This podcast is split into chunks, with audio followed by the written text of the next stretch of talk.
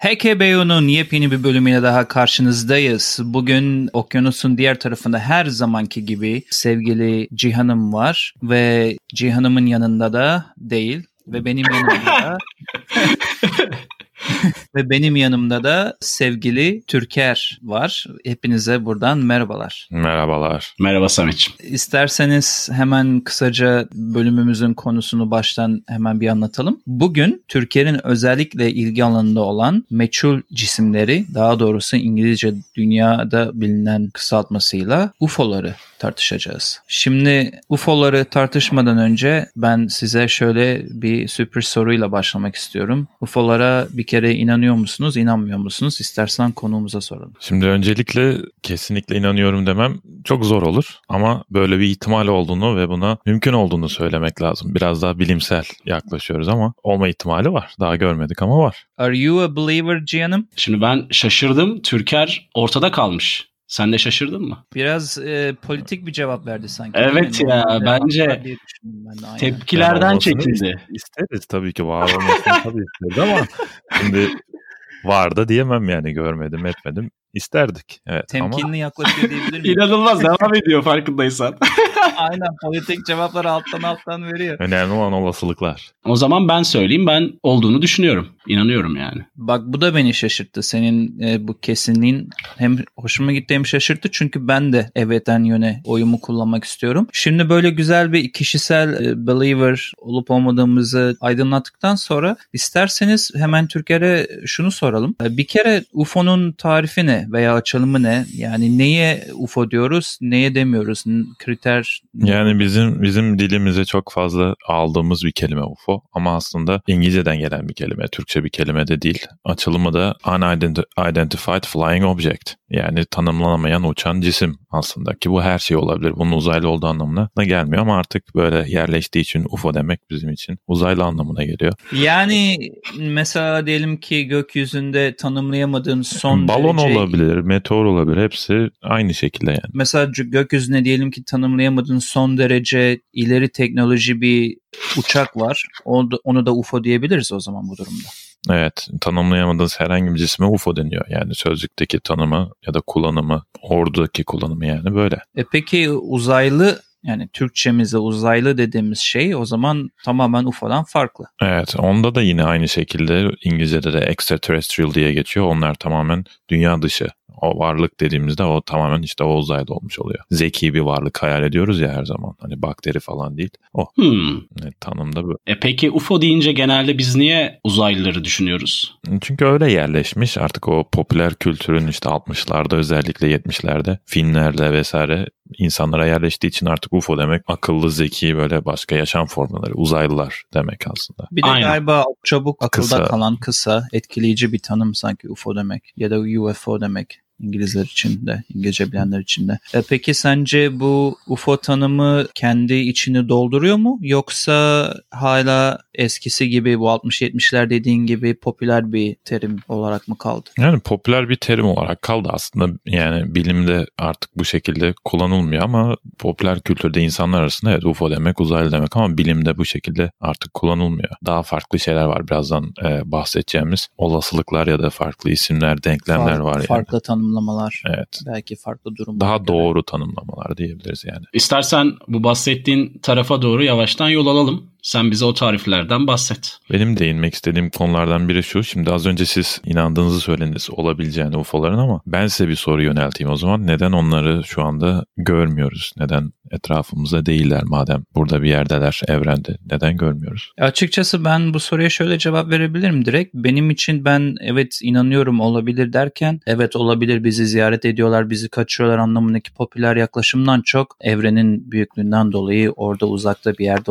olma inancımı biraz daha dile getirmiştim. O yüzden neden görmüyoruz çok takılmıyorum çünkü görmemizin imkansız olduğu inanılmaz mesafelerde de olabilirler. O yüzden yani illa benim görmem yani aslında son zamanlarda bu konu çok sapmadan söyleyeyim. Seeing is believing. Görmek inanmaktır deyiminin çürütüldüğü çağlarda yaşıyoruz. Direkt işte deep face videolar olsun insanların artık olmadığı yerde gibi gösterebiliyorsun. İnanılmaz animasyonlar yapabiliyorsun, efektler yapabiliyorsun. Zaten seeing is believing artık kendi şeyini yitirdiği için uzaylılara da öyle yaklaşıyorum. İlle bir şeyi görüp de inanmak şart değil günümüzde. Dolayısıyla benim inancım biraz daha the truth is out there diye X-Files'tan alıntı yapıp çünkü X-Files'tan bahsetmeden geçemeyiz herhalde bu bölümü. Evet. O yüzden orada dışarıda bir yerde o gerçeklik benim için. Canım sen ne düşünüyorsun? Sence geliyorlar mı?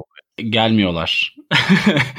e, Samet'in dediği gibi düşünüyorum aslında. Hani yani bu galaksiler arasında nelerin olduğu belirsiz olduğunu düşünürsen ve bizim gezegenimizin ve diğer gezegenlerin en azından bildiğimiz gezegenlerin hani bir kara delik içinde olma ihtimalini bile düşünürsen birileri var ama Samet'in dediği gibi yani hani böyle gelip iki çayın belini kıracağımız karakterler değil yani. Görmek zorunda değiliz. İki tavla atmamız pek mümkün değil. E yani çok da lazım değil. Peki gökyüzünde gördüğümüz ya da insanların rapor ettiği, gördüklerini iddia ettiği bu cisimler için nasıl bir açıklama getiriyorsunuz? Hani buraya gelmiyorlarsa, ziyaret etmiyorlarsa? Yani şimdi çok manipüle edilebilen şeyler olduğu için bunlar ve teknolojinin de Samet'in dediği gibi ileri seviyeye geldiği ve her türlü farklılaşmanın olduğunu düşünürsen yani doğru da olabilir, olmayabilir de ama bu hani bizim anladığım kadarıyla Samet'le aynı paralelde düşünüyoruz. Yani bizim düşündüğümüz eksende zaten çok da önemli değil yani onları görmek ya da görmemek. Aynen zaten bu Türkiye'nin bahsettiği olaylara inanılmaz cımbızla ayıklayarak yaklaştığım için belki bir veya iki tanesini o da yani %10 %20 inanma ihtimalim olabiliyor. Onlardan işte en bilineni bu Roswell dedikleri olaya biraz belki hafif meyilliyim olmuştur gibilerinden. Yoksa bu günümüz çağındaki şu resmi çektim, şu videoyu çektim falan dedikleri olaylara ben de çok takılmıyorum. Hani çekmiş de olabilir, çekmemiş de olabilir. Benim için popülerleştirilen tipik ziyarete gelen işte çayımızı içip tavlamız zaten uzaylı olayı pek kafamdaki uzaylı değil yani. Yani onlara ben de kuşkuyla yaklaşıyorum. Olayların hepsini incelediğimde inandığımı söyleyemem her her olaya ya da her hikayeye. Ama burada mesela başka farklı konular da var. Örnek veriyorum hatırlıyorum. İşte 60'lardan 70'lerden önce de eski çizimlerde, tablolarda vesaire hep uçan cisimler çizilmiş. Yani bunu başka türlü açıklayamayız. O zaman teknoloji yoktu. Kesinlikle insan yapımı olamaz. Başka bir açıklaması da yok mu? Ondan bahsettiğin iyi oldu. Çünkü sanırım Cihan'la sormak istediğimiz bazı şeylerden biri antik çağdaki ziyaretlerin olup olmadığı ve ne gibi e, işaretler, veriler, işte e, boyamalar falan olduğunu veya tablolardaki hı hı. çizimler falan. Onlardan biraz bize bahsetsene. En çok aklına gelen böyle sorduğumuzda yani hangisi? Bunlardan en ünlülerinden biri İsa'nın resmedilmesi. İsa'nın arkasında gökyüzünde büyük bir ışık var. Yukarıdan aşağı süzülen aynı bizim şu anda UFO diye tanımladığımız ya da cisim diye tanımladığımız aynısı İsa'nın üzerinde. Yani o zamanlarda zaten böyle bir teknoloji yoktu. Neden böyle bir şey çizme gereği duysunlar ki alttaki insanlar da resimde kafalarını kaldırıp onlara bakıyorlar yani. Sadece ufak bir örnek tabii ki. Ya Ama, hayal gücünü nereden aldı o insanlar? Evet bu diyorsun? hani şu anda Amerika'nın belki de teknolojisi yeterli olduğu için kendi hükümetini yaptığı cisimler olabilir şu anda uçanlar. Ama o zamanlarda böyle bir teknoloji zaten yoktu. Neden böyle şeyler çizme gereği duysunlar? Gibi bir soru çıkıyor ortaya. Bir de sanırım Mısır'da da bu tarz benzer evet. piramitlerde şeyler yok muydu? Mısır'da da vardı. Bunun aslında kökü Sümerlere gidiyor. Yani Mısırlardan da önce bildiğimiz en eski kavim Sümerler olduğu için onların mitolojisinde yani anlattıkları, inandıkları din kendi dinlerinde var yani. Tanrılarına işte bilirsiniz Anunnaki diyorlar. Onda kelime anlamı gökyüzünden gelenler. Yani onlara göre tanrıları gökyüzünden gelip insanları yaratıyor. Yani orada bile var aslında bu. Yani biraz yoruma açık belki de gerçekten Tanrı'yı kastetti ama öbür taraf yani 50-50 benim için öbür tarafa da çekilebilir. Doğru diyorsun. Aslında bu piramitlerin falan yapılışı da biraz onlara bağlanıyor bazı düşünürler tarafından. Öyle teoriler mi? var evet ama hani ne kadar doğru ne kadar değil sonuçta hala piramitler için kesin bir çözüm açıklama bulamadığımız için bunlar tamamen spekülasyon olarak kalıyor yani.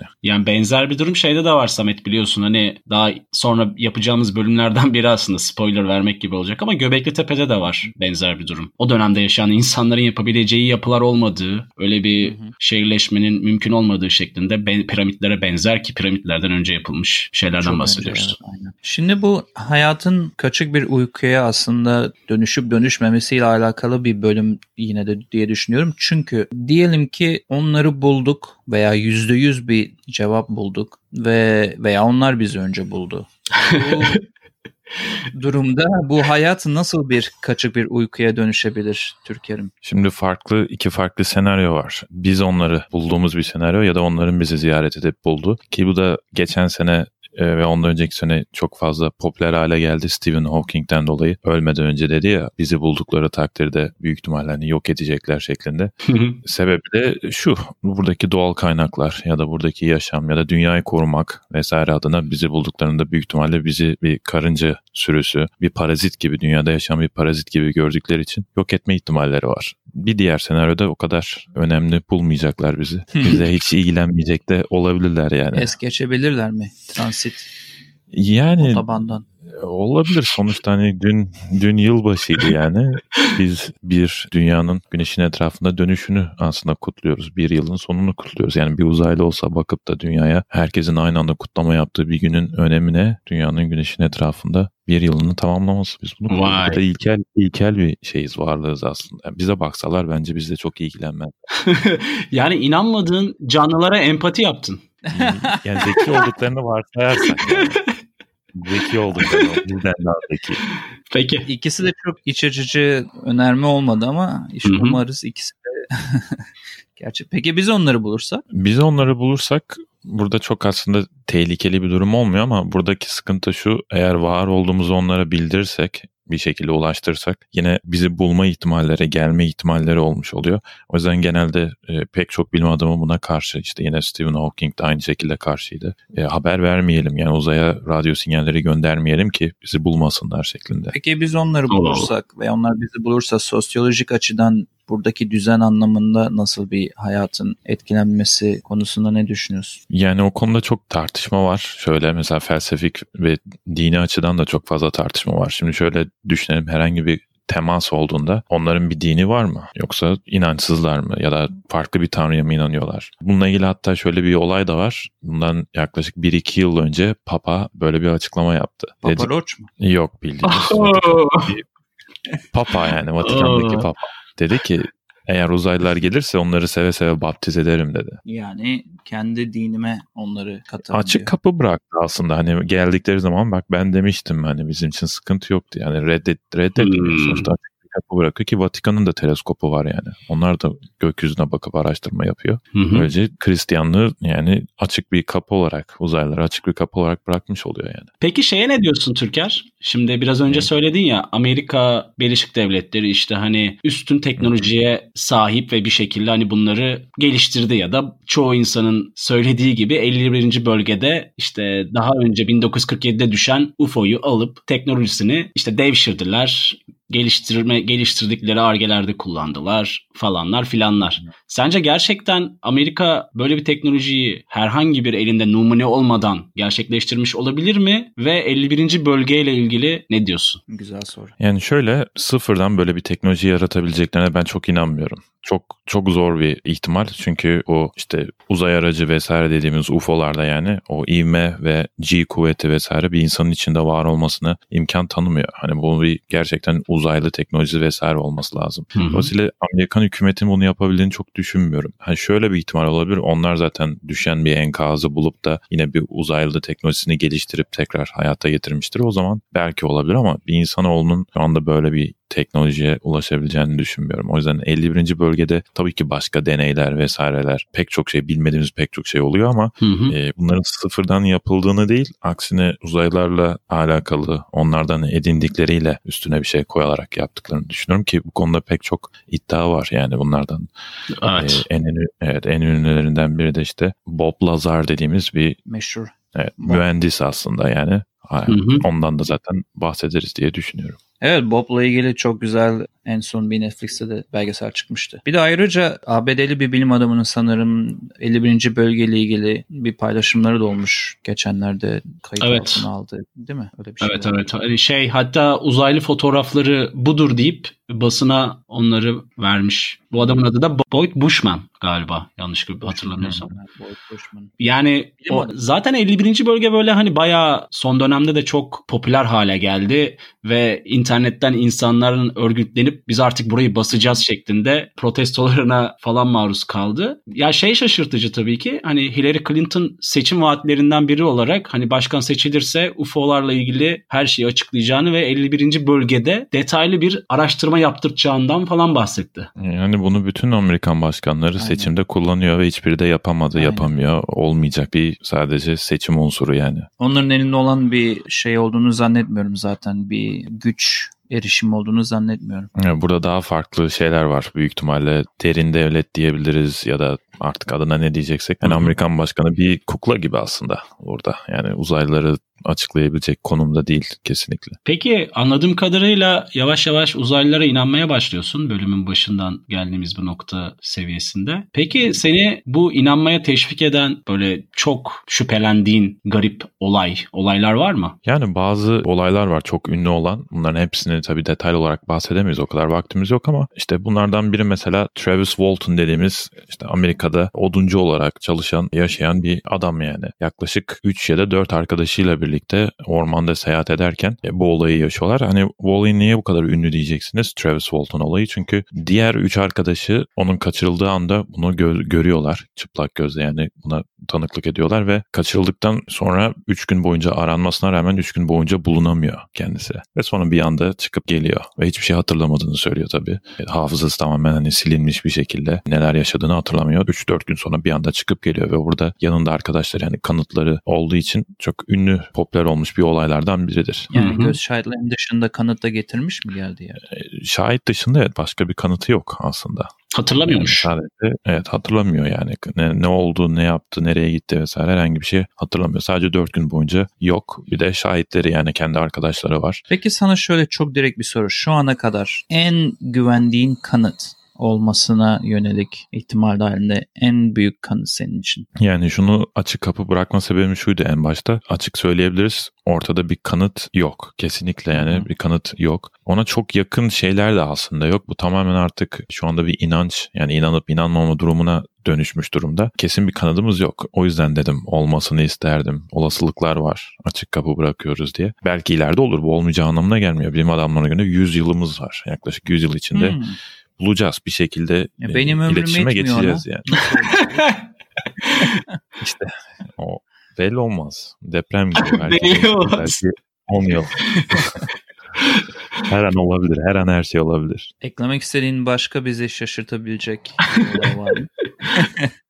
yani evet olaylar çok fazla. Ben yine şuna değinmek istiyorum. Şimdi bu da bilim adamları tarafından çok popülerize ediliyor şu sıralar. Üç farklı uygarlık aslında tipi var onlara göre. Birinci uygarlık tipi yani Type 1 dedikleri kendi gezegeninin kaynaklarını kullanabilen, tüketebilen uygarlık. Onlar o da, biz oluyoruz. O da biz oluyoruz aynen. İkincisi de kendi güneşinin enerjisini alıp da kullanabilen ki biz bunu şu anda yapamıyoruz. Çok zor bir şey yani. Onun... Peki güneş panelleri, güneş enerjisi falan o hayır, hayır ciddi anlamda oraya doğru gidiyoruz mu sence? Güneşten yani güneş anlamında. Panelleri şöyle yani güneşin etrafına bir yapı yapıp da Hı-hı. onun sağladığı bütün enerjiden yararlanmaktan Saf bahsediyoruz. Saf enerjiyi evet. direkt ya Aynen. sonsuz enerjiden yararlanmaktan bahsediyor. Biraz daha böyle atom evet, fiziğine büyük, doğru gidiyor büyük ihtimalle.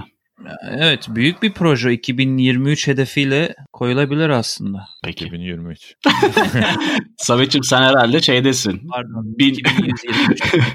2123 Aha, tamam. için 2123 tamam. amacı amaçlı bir proje olabilir. Bir üçüncü tipi de var. Üçüncü tipi de şu kendi galaksisinin enerjisini manipüle edebilen, kullanabilen yıldızlarından vesairelerinden ya da kara, kara deliklerinden ki bu da çok absürt bir düşünce olmasına rağmen üçe ayırıyorlar. Yani biz birinci aşamada olduğumuzu düşünürsek zeki bir varlık ikinci ya da üçüncü uygarlıklardan biri bizi bulduğu takdirde ne kadar kolay avlayabileceğini düşünebiliriz yani. Hmm. Ben bir de kapanışa yaklaşmadan önce şundan da bahsetmek istiyorum. Geçenlerde geçenler dedim oluyor birkaç ay. Amerikan ordusunun yayınladığı bu deniz üzerindeki Amerikan uçaklarının videosuna takılan hatta uçağın E, hedefleme, hedefine kitlemeye çalıştığı cisimler vardı. Onlar bayağı ses getirmişti burada. Bilmiyorum Türkiye'de ne kadar haberleri çıktı ama bayağı bayağı bir haftalarca burada konuşulmuştu. Kesin kanıta yakın bir kanıt olarak. Burada çünkü yıllar önce olan bir şeyi yeni kullanmışlardı. Yani Onu hatta Hatta Savunma Bakanlığı da açıklama yapmıştı. Hani ilk defa UFO olarak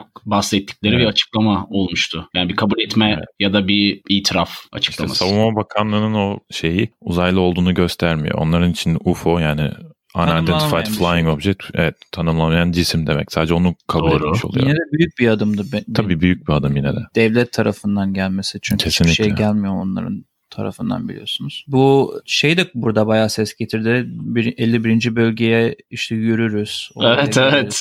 Gibi evet. Saçma sapan Facebook grubundan başlayan akımın ya bu da şaka olarak başlayan şaka bir şey olarak yani. başladı ve günü geldiğinde de açıkçası bir festivale dönüştü etrafında. 51. bölge etrafında takılan ve eğlenen insanlar modunda. Çünkü izlemiştim onu da. Hazır Nevada'ya gitmişken. Aynen Las Vegas'a gitmişken oradan da bir uzaylı festivali şeklinde aslında çok da bir şey çıkmadı ondan onu da söyleyelim. Yani zaten hiçbir şekilde girilemeyen bir bölge ve oraya girdiğin zaman seni öldürme yetkisine sahip bir güvenlikten bahsediyorsun yani çok da garip. Aynen öyle yani oraya girmenin bir mantığı şeyi yok zaten Amerikan ordusuna karşı gelmek intihar. evet Türker bu konuda istersen özetleyip kapatmadan önce aklına gelip de bizim sormadığımız veya kendine eklemek istediğin birkaç şey varsa onları alalım. Yani ben şu şekilde düşünüyorum. Bunun önemi nedir ya da neden bunu hani konuşuyoruz gibi düşünülebilir ya da genelde insanlar pek önem vermiyor olabilir ama bizim gördüğümüz bilim kurgu filmlerinde hep işlenen bir konu bu. Herhangi bir kontakt olduğunda iletişim kurduğumuzda onların kötü niyetli olmadığını düşündüğümüzde aslında bize çok şey de katabilir. Yani kanserden tut vesaire gibi bilmediğimiz şu anda üstünden gelemediğimiz birçok şeyi çözebilir yani. Hayatımız değişebilir. Enerji kaynakları olsun. Evet pek çok şeyi değiştirebilir. Yani şu an insanların umursamadığı bir konu çok böyle şey Santa Claus gibi bakıyorlar bu olaya ama. Biraz da değerini düşürme çabası da var. Bunun dalgasını aşırı geçip insanları aşırı küçük görme olayından biraz konuyu değersizleştirmeye çalışan bir tayfa da var sanki bu konu üzerinden değil mi? Evet, bir kısmı popülerize ediyor bunu. Bir kısmı da farklı amaçlarla kullanıyor. Hatta şöyle teoriler de var aslında Amerika bunun reklamını bilerek yapıyor. Yani uzaylıların var olduğunu yayma amacın hmm. daha farklı. Aslında yok. On, böyle bir teori var. Aslında yoklar ama Amerika bunu kullanıyor bir silah olarak. Nasıl bir çıkar olur bunu böyle kullanmaktan? Mesela fake bir invasion yani fake bir şey istila. istila. Aynen istila yapacaklar ve diyecekler ki hani biz kontak kurduk, biz konuştuk, bizden bunu talep ediyorlar ya da işte biz şunları şunları yapmak zorundayız ya da bize şu kaynaklarınızı vermek zorundasınız diye gibi böyle çok Oo. gerçekçi bir teori olmayabilir ama Aynen. belki de Belki de Amerikan teknolojisidir bu ve bunu manipüle etmek için kullanıyorlar. Yani o bakış Diğer taraftayım ya. ben de diğer taraftayım. Yani şeyi de anlayamıyorum böyle her şeyin altından Amerika çıkacak şey var ya böyle teorileri var ya. Nereye kaldırsak o çıkıyormuş gibi bir algı yaratılıyor. Ya ben diğer taraftayım ya. Bence farklı senaryolar ve farklı yaşam formları var. Evet bazen kafamızda büyüttüğümüz doğru yani gerçekten sadece Amerika'ya bağlı bir şey olduğunu ben de düşünmüyorum. Zaten Kanada'nın mesela bir bakanı mıydı? Hı hı. Onun da savunma bakanı. Savunma bakanı da çok aşırı ilginç olan açıklamaları vardı bakmak isteyen olursa. Evet itirafları yani itirafları var. şeyleri var ama yine işte kanıt olarak kullanamıyoruz. Yani güvenebilecek bir insan Tabii. olmasına rağmen yani ama eski savunma bakanı. insanlar. Pilotlar, bakanlar, evet. savunma bakanları yani böyle insanların bazen öne çıkıp bunları söylemesi iyi oluyor. Şimdi isterseniz çok uzatmadan konuyu zaten derinlemesinden ziyade biraz genel böyle kendi ilgi alanlarımızdan ve bildiklerimizden ötürü konuştuk. Biraz e, bu konuyla belki paralel belki paralel olmayan birkaç şeyi önermek için ne öneriyoruz kısmına geçelim. Cihan'ın her zaman dediği gibi bizde de misafir başladığından herhalde burada topu Türker atmak doğru olur diye düşünüyorum. Evet Türker'cim.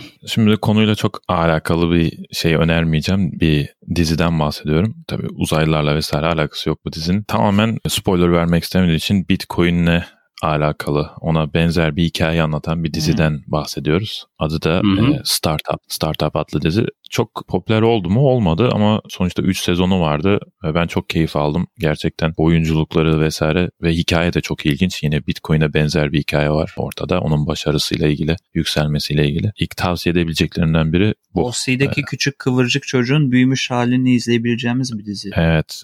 OC'yi hatırlayanlar varsa oradaki set karakteri burada başrol olarak oynuyor. Oyuncu kadrosu güzel yani. İzlemek isteyen olursa tavsiye edebiliriz. Yine müzik kısmında da yine bilen belki vardır. Benim en favorilerimden biri olduğu için Joy Division grubunu tavsiye etmek istiyorum. Onlar da sonuç olarak bence ilk üçe dünyada ilk üçe giriyorlar. 60'larda 70'lerde bu müziği yayan kitle arasında. ilk üçe giriyor İngiltere'de. Joy Division da benim favorim diyebilirim yani. Hmm, teşekkür ediyoruz Türker'cim. Bu değişik önerilerin için. Peki bu startup dizisi herhangi bir platformda var mı yoksa? Amerika'da Sony'nin ücretsiz önerdiği Crackle platformunda vardı. C-R-A-C-K-L-E şeklinde yazılıyor. Hı hı. Ve ben oradan izledim biraz ve ücretsiz sadece arada birkaç reklam giriyor araya çok uzun olmayan. Türkiye'de e, Sony'nin o platformuna erişim var mı yok mu çok çok emin değilim Cihan. Peki bir kontrol ederim ben onu. Senin elinde neler var Samet'ciğim? Benim elimde bir film bir şarkı var. Türker'in istersen bahsettiği önermeyi de buradan söyleyelim. HKBO dinlencesine ekleriz. Benim elimdeki film paralel